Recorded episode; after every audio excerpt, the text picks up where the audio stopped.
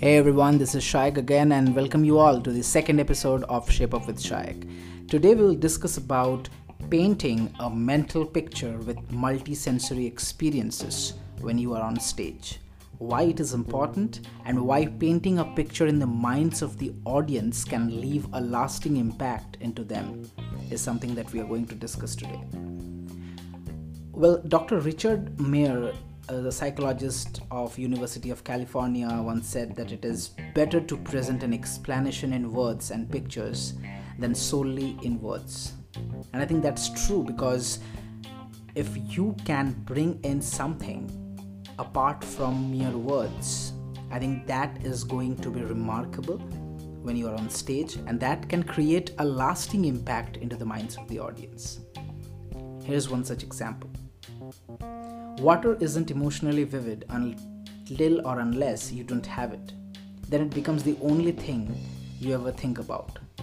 Michael Pritchard was inspired to invent a portable water filtration system after the events of the Indian Ocean tsunami of 2004 and Hurricane Katrina in 2005. In those events, people died or became seriously ill because they lacked safe drinking water. Pritchard invented the portable lifesaver filter which turns filthy water into drinkable water. In 2009, Pritchard delivered a TED presentation about his invention.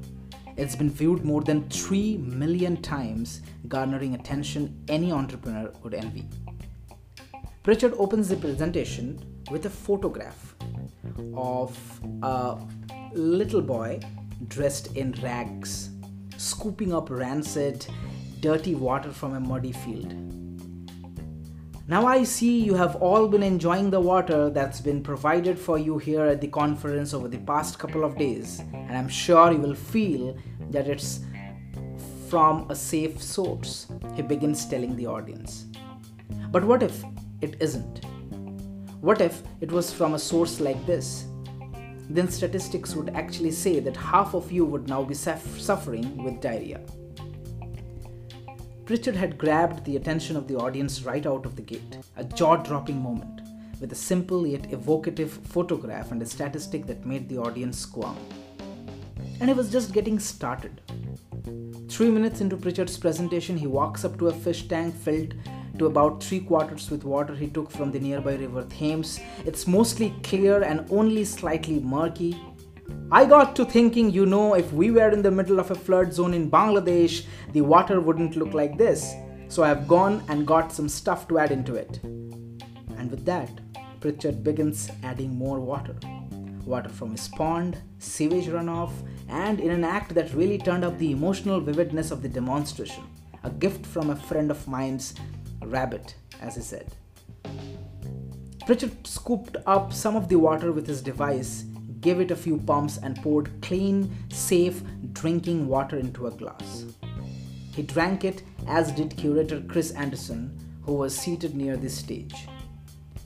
The entire demonstration lasted no more than three minutes. Pritchard's presentation consisted of photographs, statistics, and demonstrations. It wasn't one thing that made his presentation specially memorable, it was all three of that. Deliver presentations with components that touch more than one of the senses that is, sight, sound, touch, taste, and smell. And that's a secret. Now, you might be wondering why it works. Remember, the brain does not pay attention to boring things. It's nearly impossible to be bored if you are exposed to mesmerizing images, captivating videos, intriguing props, beautiful words, and more than one voice bringing the story to life.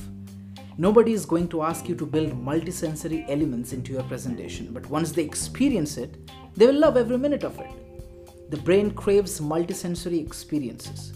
Your audience might not be able to explain why they love your presentation. It will be your little secret. So, with that, it's my message to all of you who are listening today that in case if you are up on stage and delivering any speech, please know that it's not mere words, but few more things apart from words that can create a lasting impact. Are you trying to search or are you trying to brainstorm images, videos, or props that can add to your speech's meaning and purpose? Think about it while we come back with the third episode very soon. Thank you for listening and have a nice day.